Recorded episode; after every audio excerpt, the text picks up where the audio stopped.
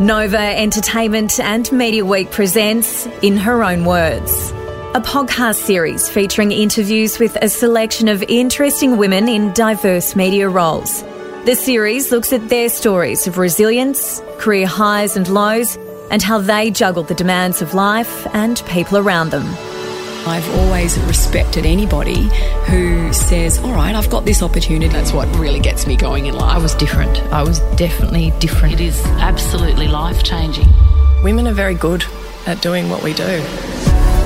In this episode, Media Week editor James Manning chats to Claire Marshall, a woman whose confidence, charisma, and industry experience landed her dream job. Claire's one of the driving forces behind Nova's premier live music brand, Nova's Red Room. Claire Marshall, welcome to the Women of Nova Entertainment podcast. Thank you so much, James Manning. I'm so pleased to be here. I'm so pleased to be talking to you. Yeah. I mean, I've been lucky enough to see you in action for um, a good few years now, I guess. Yeah, it's been a while. I'm super excited to hear about what you're doing now, talk about the role, but I guess we should probably start, give maybe some of the people who don't know you Hmm. that well, just a, a little quick history, if you like. A um, couple of decades in radio, I sort of right? Yeah, it's actually been probably, yeah, just on uh, 20 years. Mm-hmm. And I started out on air and I did that for 14 years and then moved to being in programming and as a music director and, and then um, over here as music marketing director and looking after live music, which is just my little niche. I love it. I've seen you in action, um, and I often think, I reckon you've got the best job.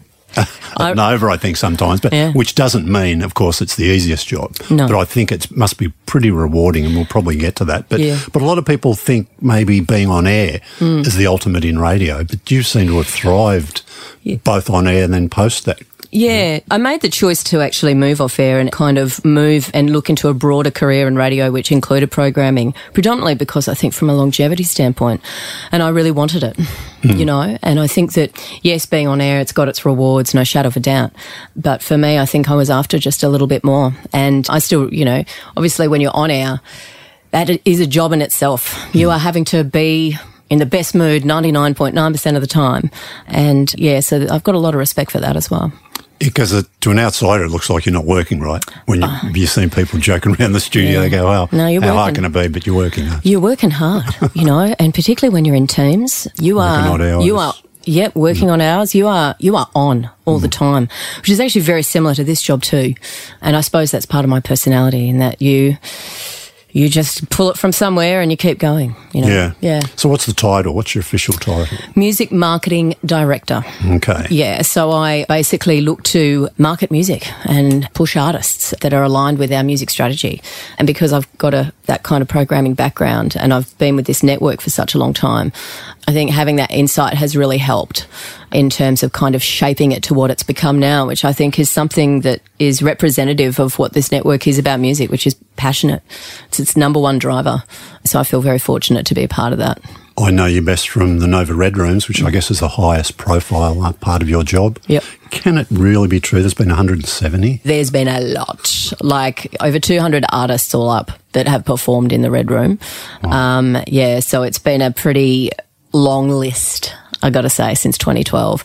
I'm guessing you would have been at a lot of those. Yeah, most of them. Most of them? Yeah, I think 2014 is when I started in the role. It was really great because I was kind of given some leeway in terms of shaping it.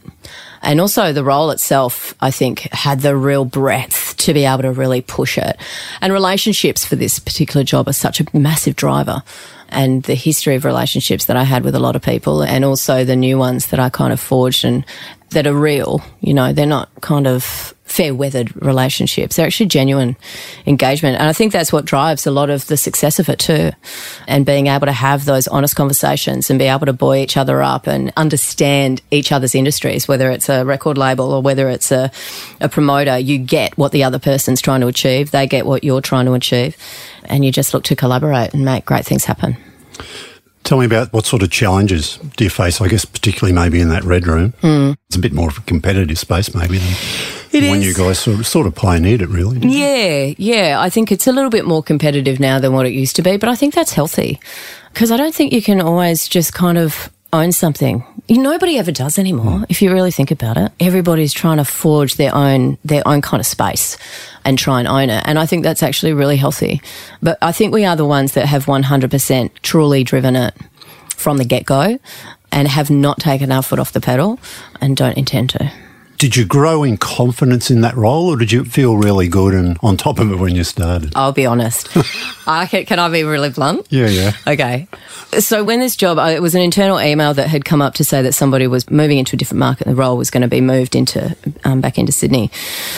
And I saw this internal email come up from uh, Paul Jackson, who is one of my direct reports, and uh, Group PD, Ledge. And I saw it and I thought, I had a gut instinct of that's mine. You know, when you just think, oh, I want that. And I can absolutely see myself doing that. And I was at Perth at the time as an MD. And so I went and I saw him and I said, you know, I said that you've sent an email. And I I made a special trip to Sydney to see him. And he was like, what the f- are you doing here? I'm like, well, I saw you. Which your night. trip. I know it's a massive trip from Perth. It is. It's bloody four hours long, four, four, four and a half. Anyway, so yeah, so I said I, I've seen that you posted that, and um, I'd like it. I, I want it. And he's like, "Do you?" And I'm like, "Yes." Now, when I had that conversation with Paul, I thought, no, I, that is 100% what my next step is going to be. Of course, once you do that, you get the job, and then you start to think, holy crap, like, can I actually pull it off? And I think the thing is, and the thing to remember is that nobody ever takes a job 100% knowing that they're going to be able to smash it out of the park. If you do, you're a narcissist, I think. So, uh, whilst you may have that initial feeling of, that's where I'm going to go, when it comes down to it, you're naturally going to have those thoughts and feelings of, what exactly is expected of me here and what actually does that do or how am I going to make it work? And, and I think you, you feel your way through it. And that's exactly what I did, to be honest. So in the beginning, was I confident? Ah, I had my moments, but generally speaking, I was quite confused. if I'm really, really honest. Yeah. Can't believe I've said that out loud, but it's true. I was a Well, little I think confused. a lot of people feel that. Yeah, you know. 100%. New You can job. feel that after you've been in the role for a while too. can't Hundred you? percent, yes. What do they mean? Redundant. But you know, new city, new mates, carving out a new life at 34. So I was a little bit later making such a massive and very ambitious career move, but I did back myself in. Hmm. You have to, I think. Did Claire Marshall change much for that role? No. And did you ever feel you had to, or No. No, just sort of it felt felt right. Absolutely. Hmm. Yeah, no, I've never changed no matter what job I've had. I think the minute that you have to or that you do, well, mm, you know, Yeah. it's unfortunate if you feel that you have to do that. Hmm. Uh, but I've never felt that I've had to do that. I've felt very accepted all the time as the person that I am. So, which I feel very lucky. Yeah. Whenever I see you, it's usually nights. Yes. Weekends. Yes, you're seeing me during the day now, love. I mean, I know I must look It's quite unusual. unfamiliar to you. I'm not in my show blacks. I mean, James, how are you? Go, go past Still you. got a lot of black on. Yeah, I do. So tell me about that. How does? I guess you're not out every night working. Can you pinch a bit of time out of your weekday schedule if you've done a lot of hours? And um, look, I think no. You work the hours that you need to work. And also want to work, but but I think predominantly, I think in this job and in a lot of jobs, you do what is needed. And anybody that I know in the music industry will tell, like, their lives are not their own ever. And they have it a lot rougher than what I do. Hmm. you know, out every night, at gigs every night. You know, I do feel fortunate that I can kind of have those nights where you can sit back and chill out. So I feel like I've got a bit of a balance. But if we're really busy and we're in a really busy period and, you know, you might have multiple shows a week or you might have shows on on the same night in different markets, you've got to split the team up it happens and you just rally and you do it. I'm lucky I've got a couple of great women that work on my team, so it's good. I'm guessing the on-air role probably prepared you for working with artists in a way. You, Yeah. You've you've had to you deal with record companies, PRs. Yes. Yep. You meet artists, and they mm-hmm. all differ in their sort of attitude and the way they Yep. treat people. I guess. So was Yes. that fortunate? Yes, definitely. Yeah, 100%. And some of them that I used to interview, I we now do sh- shows. It was quite funny, really. but um, yeah, no, I think that gave me a really great kind of understanding in terms of how they work. And they're just people at the end of the day. I mean, they're people doing what they love, whether you're in a label or whether you're in a band. They're doing what they really enjoy, which is the same as me. So I think that it, yeah, it did give me a, a little bit of insight in terms of how to approach them because you know, some can be a little difficult, but at the end of the day, isn't everybody? If you've had a bad day and you've been on the road for 50,000 days and all you want to do is go home to your family, yeah, you bet. So you just got to be understanding that, I think. sort of answers what I was going to ask you about. What do you love most? Ooh, I love the people. Hmm. That's actually my biggest driver, to be fair. The people and the music, and the fact that everybody is so passionate about what they do, and the friendships that I've made, and the people I meet. I'm yeah, the people is the biggest, the biggest heart pull for me. Music, um, some people can be precious, have big egos, and I think it's probably true in a lot of industries, not just music. 100%. but Yes. somehow music gets labelled a little bit with that, maybe unfairly at times. It's because of the rider doll. I mean, that's the thing, isn't it? That is the thing. You know, if you want. Still, a I'm sure the CEO of a bank can have a pretty good rider if he wants one yeah. too, right? If you asked him a hundred, wouldn't you think so? But anyway, do you have to be aware of that though, and do you need to tread carefully at times? And um, yes, there are some artists where you would have to tread a bit careful, but most of them are pretty approachable. The ones that you think are potentially going to be a little bit, they're actually the most lovely. Hmm. I'm guessing a lot of people would pick up that you're enthusiastic, that you're, you know, you're happy to be working with them, which I think hmm. often maybe shapes Yes. how they deal with people. A hundred percent. It's a matter of being able to make people feel at ease. Hmm. You know, it's all of our jobs. That's your job too, James. like your job when you're talking to somebody, some big head honcho of a media organizer, your job at that point is to make them feel like they can open up and talk to you. Hmm. And it's exactly my job too. Working in the music business, I mean, have you've got to be resilient to get what you want? Because there's a lot of people who want what you're after. Yeah. And you've got to be, I guess, persistent and Yeah. have a plan, execute it, and new relationships. Yeah, absolutely. I think resilience comes into play when you're looking at pressure, and there's loads of it, both in media and everywhere, really, and in music. So being able to kind of navigate through those tricky situations, and when you're dealing with deadlines, then your deadlines are not other people's deadlines, and you've got to be understanding of that, and you've got to just breathe through those moments you know and i think the word resilience is so important actually and it's uh, something that i was only talking to my partner rich about the other day with um, my stepdaughter mia because she's 11 turning 12 and we were talking about being that age and what you want to teach your kids and i think teaching them resilience is probably the single most important thing you can ever teach at that age it's going to serve them so well when it comes to life because not everything is handed to you on a silver platter and not everything is easy and you've got to be able to take a deep breath and just work your way through it. Yeah. Hmm. Biggest challenge, double edged question here. Biggest challenge and um, best career decision? Best career decision was definitely moving to Sydney and taking this role and actually putting my hand up for it. It was a big thing for me to do. Uh, I never thought I'd do it a few years prior to, that I was happy staying in Perth. I'd travelled, I'd lived in different markets, I'd lived overseas, I'd done the do, I was done. But I think the for some reason a little fire was ignited. So definitely best career decision was this was this one. Yeah. And it brought the rest of my life to be fair. It brought me my partner, it brought me my stepkids. It it's made my life feel very full. So I'm hmm. very grateful for that. Yeah. And the biggest challenge, I don't know that I've faced the super biggest challenge yet. I love a challenge. It's actually part of what motivates me the most to try and negotiate your way through those bad boys. That's one of my greatest loves. Can I ask you about women in management positions? Yes. There's a lot more focus on it now. It's hard to believe we've had to wait this long for Yeah. to try and write this wrong. But anyway, there's a hmm. there's a lot of focus on it now. Hmm. Thoughts on that and how women deal with other women in the workplace and I mean, I think you read stuff. I read stuff all the time about women should support other women, and they absolutely bloody should. In fact, people should just support people in doing what they want to do. And it doesn't matter what your sex is. Hmm. You know, you have to elevate people across the board to help them get where they want to go. I think the fact that it's taken such a long time to see strong women in management, I think is uh, a shame because I think probably years ago it did come down to a bit of sexism. I mean, didn't it? well, yeah, 100%. quite a bit. Um, yes. Yeah. So it's good that that seems to be taking a bit of a back seat. I think it can go more though. Oh yeah, I like 100%. But I think this business is great in terms of, um, because we're also led by a woman. One that when we're all older, we'd love to be, Kath O'Connor.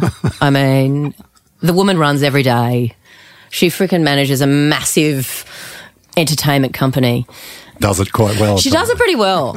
I mean, that's the hot rumour. No, she is. She's brilliant. And she's one of the only women that sits on boards, for God's sake.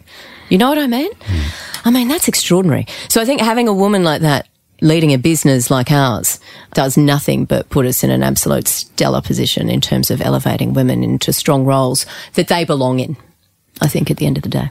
Where do you get your inspiration? Oh, my sister, my family actually. I come from a family of women.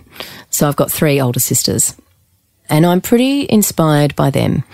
My elder sister Kerry, however, and I are probably the most quite similar. And then there's my other sister Julie. She's probably the same. We're all quite the same, to be fair. Our ethos are all very the same too. So yes, I'm inspired by them. And I'm also inspired by, um, by my mum, who's no longer here.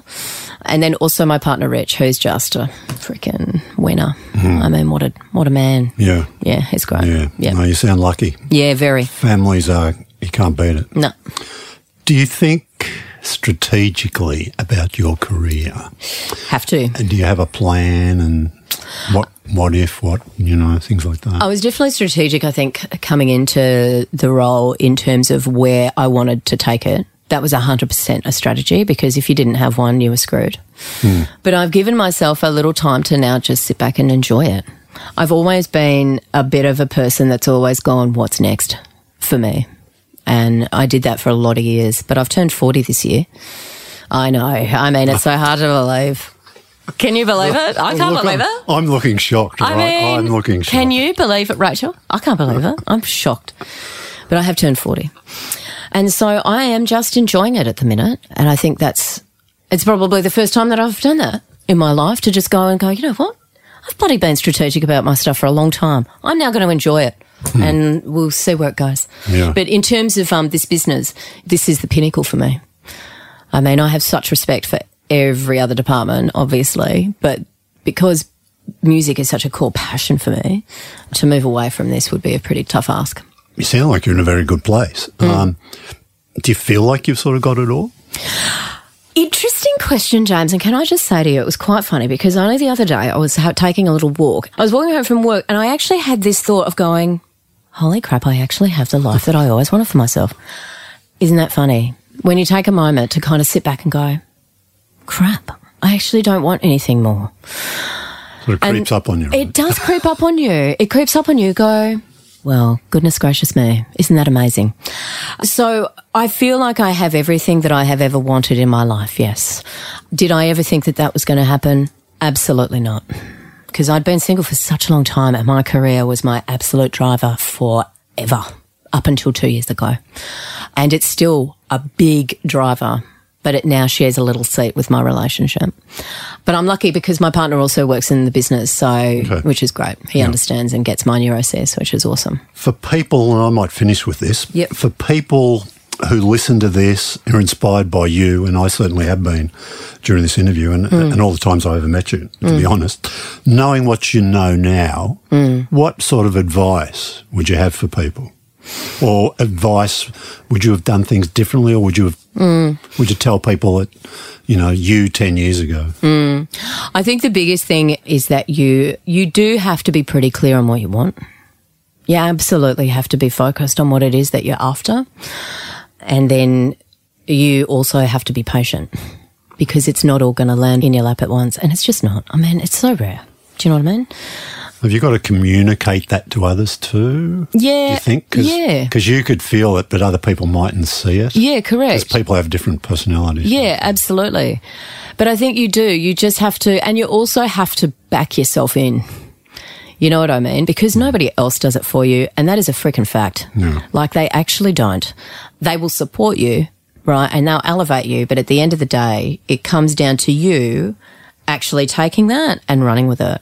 And so, yeah, so I think that's some key advice from little So, old yeah, myself. so don't be too shy and Don't be too pushing shy. your own sort of No, but also don't be a twat. I mean, that's the other one. Yeah, yeah. Don't be, you've got to be authentic. find that middle ground. Correct. No, but you actually also have to be real and you have to be authentic, I think, because a lot of people can see through stuff now. And the industry is no longer really built on that type of faux engagement. It's now all pretty grounded. Well, my experience, I feel very fortunate in that. Might not be the same everywhere else, but yeah. That's how I operate anyway, James Manning. Very impressive to operator you are. Let me let me add my modest endorsement for what it's worth. Oh, thanks, James. But James. look, um, great talking to you. Yeah, you too. Really good to see you today. Yeah, you too, James. Take care, mate. Thanks for listening to this episode of In Her Own Words. To hear more episodes from inspirational women as part of this podcast series, subscribe at Apple Podcasts, listen at novaentertainment.com.au or wherever you get your podcasts.